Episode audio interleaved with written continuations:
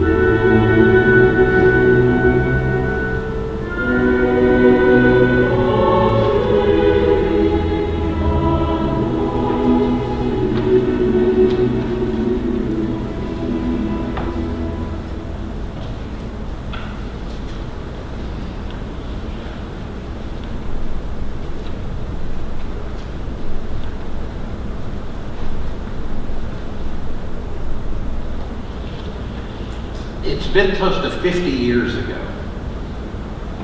I was buying Christmas presents for my family, the youngest of five, the little brother. So I had to buy for my three brothers, my one sister, and my parents. And I had no money. Remember when you used to make things? What Dad would do, because we made such bad things, is he would all year long save his money in a big glass water jar. Remember those big glass jars? And Dad would save money all year long. And around Thanksgiving, we'd pour the money out and get the the paper tubes, and we'd roll pennies, nickels, dimes, and quarters, and go to the bank. And we would use that money for the kids who did not have jobs. So I was one of those kids, and I got part of the change to go and buy five or six presents. So Dad would get the old standby. Back then in the 60s, it was Old Spice, Aqua Velva, or English leather, or Hai Karate is what we call uh, if, if, you remember those days, then you would get that. Uh, I don't think he ever used it, but we did it for him.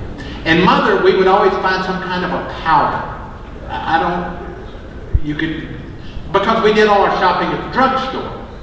This was the days before Walmart, before Kmart, before Grant City. This was before service merchandise and those two that would make things. That was the coolest place.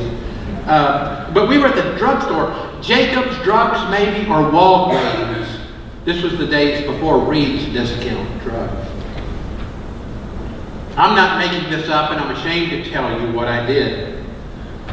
For my oldest two brothers, Donnie and Charlie, and they were dating age at that time, and I don't know if that had anything to do with it. But I found two of the largest economy bottles of Listerine that money could buy. I'm not kidding. I bought my brothers gallon-sized bottles of Listerine for Christmas. It was in my price range. is number one, the reason I bought it. Number two, I really didn't give it a lot of thought, as you can tell. So I remember that Christmas morning, 1960 something. They opened their gifts. They looked at me, their little brother. And then they looked at each other. Then they shook their heads and went on opening their gifts. They had good breath for most of the 60s and the rest of the 70s with their lifetime supply of Listerine. And after the Listerine incident of 1960 something, my brother still loved me. And today we celebrate love. Let's pray together. In spite of ourselves, Father, you still love us. In spite of poor gift giving, in spite of the way we can love or not love, in spite of where we've been and what we have done, you have made it clear in your word that you love us, and then you expect for us to love you, to love ourselves, to love one another. Lord, to be honest, in this world sometimes it's hard to love. We see things that boil our blood and make us mad. And yet you tell us to love. Help us to figure out how to do that. Thank you for those in this room that love you enough to get out on this day. In Jesus' name I pray. There are so many things in this world that divide us. This morning, my friend Sam still lit our Advent candles, and he doesn't know why I asked him, do you? Is there any reason I should not have asked him to light the Advent candle? Sam, can you think of a reason I shouldn't have asked you? Sir? Maybe anything about your football allegiance on a college team? Ole Miss Rebels. And I'm a Mississippi State Bulldog. And you know, as silly as that is, there are people divided over that, that it matters to them. There are so many things that divide us. There's so much hate. I've tried to quit watch, watching the evening news. I've quit largely listening to the radio now. Politics. Did you know politics divides people? Did you know that? Finances divide people. Sports divide people. And religion, of all things. Did you know that? Divides people. Not too long ago, Uh, about two weeks ago, I was introduced by a man a little younger than me to a man much younger than me. And the older man said, He's a Southern Baptist pastor. And then he paused for a second and he said, But don't hold that against him. He's okay. And he was serious. Because to some, that's a division. To some, that can be negative. Because people have had bad experiences at times with Southern Baptist pastors or with Christians or with the church.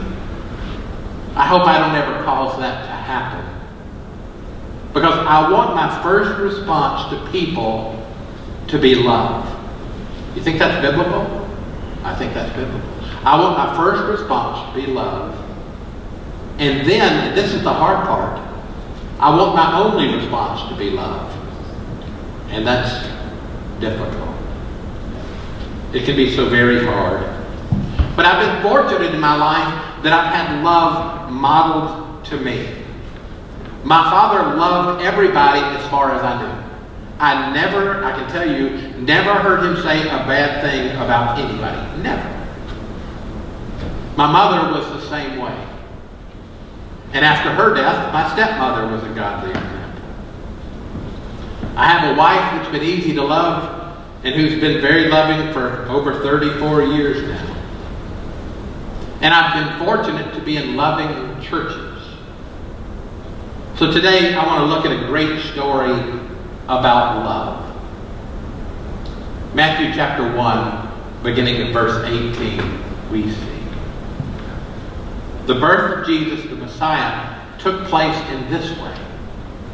When his mother Mary had been engaged to Joseph, but before they lived together, she was found to be with child from the Holy Spirit.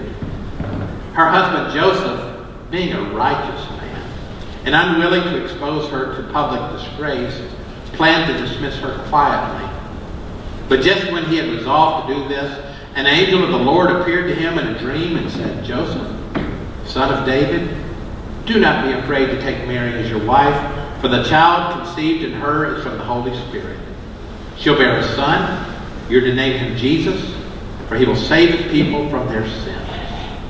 All this took place to fulfill what had been spoken by the Lord through the prophet. Look, the virgin shall conceive and bear a son. They shall name him Emmanuel, which means God is with us. Love happens when we remember that God is with us. When we remember Emmanuel, God with us, always, then love should happen. I cannot be ugly or unloving towards you when I know that God is right there. Imagine if Bill sang a song I didn't like and I got all upset about Bill and I went up to Bill Hall and I said, I can't believe you would sing such a horrible. And then I remembered God's right with me. Can I continue my argument with Bill Hall about something that silly? Can I? When I remember that God, I like I like the songs you did. Yeah. Um, when I remember that God is with me, always, then that's going to impact the way I treat my wife and my kids and my neighbors and anybody that I encounter. When we remember that God is with us and is watching us, we should love. There are so many stories. When Zacchaeus knew that he was in the presence of God, he stopped being hateful and a thief, and he became a loving giver. When Saul knew that he was in the presence of God, he stopped being a hateful zealot and became a loving missionary. When James and John realized that they were in the presence of God, they quit being sons of thunder and became loving disciples. A New Testament story I want us to look about at about love change. John chapter 8, beginning in verse 2. Early the next morning, he was back again at the temple. A crowd soon gathered. He sat down and them. And he was speaking. The teachers of religious law and the Pharisees brought a woman who'd been caught in the act of adultery. And they put her in front of the crowd. Teacher, they said to Jesus, this woman was caught in the act of adultery.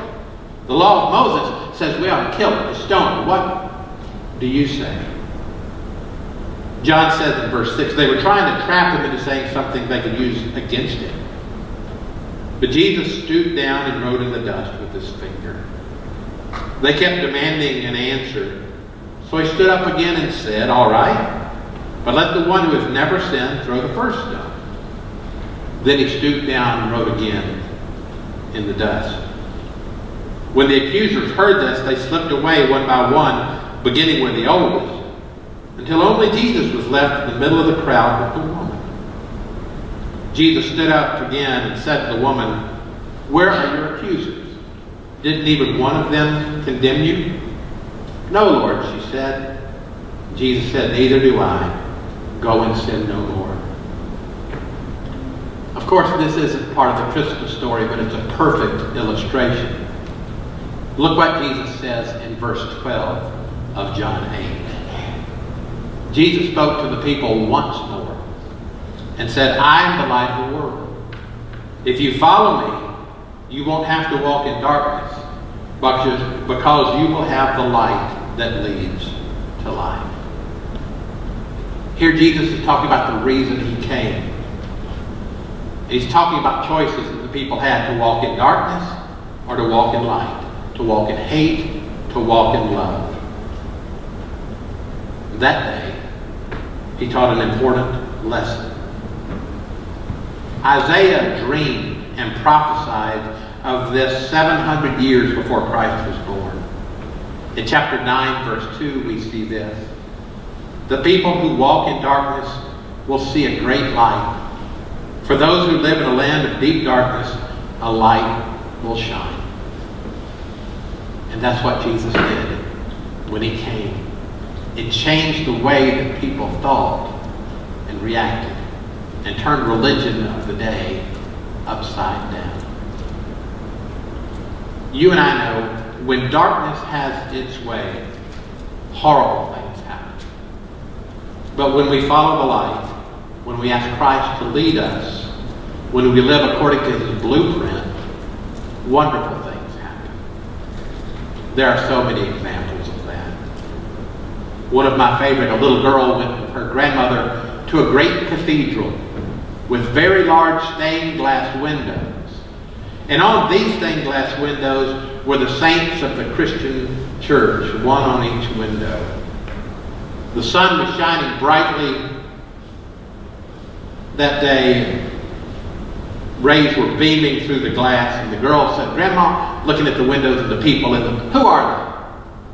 And the grandma says, Those are saints.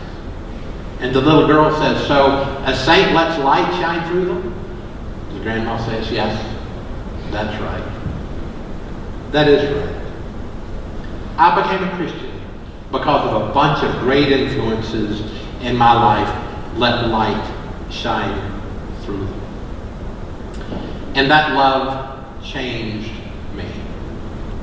And because it's a small group of us, we can name names today, can't we? Who you want to talk about? Let me talk about Bob and Jan Nash. Can I do that?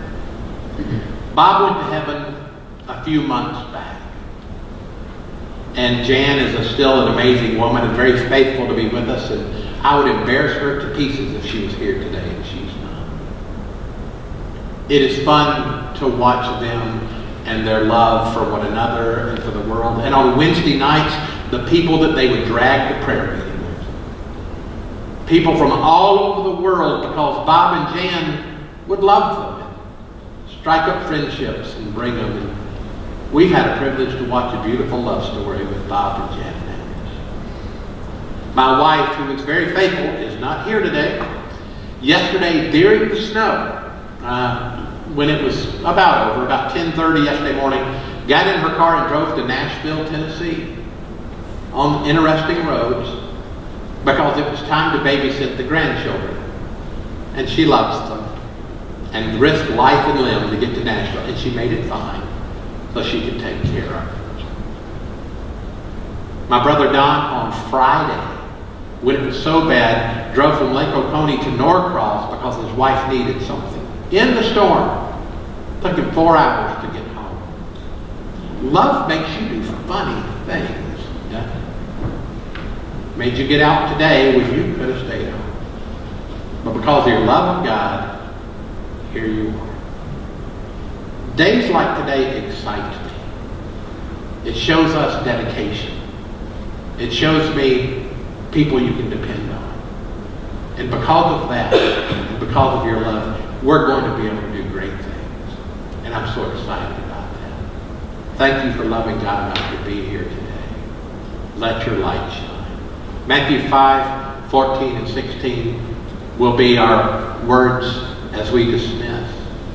You are the light of the world. Like a city on a hilltop that cannot be hidden. No one lights a lamp and puts it under a basket. Instead, a lamp is placed on a stand where it gives light to everyone in the house. In the same way, let your good deeds shine out for all to see, so that everyone will praise your Heavenly Father. Let's do that. Let's pray.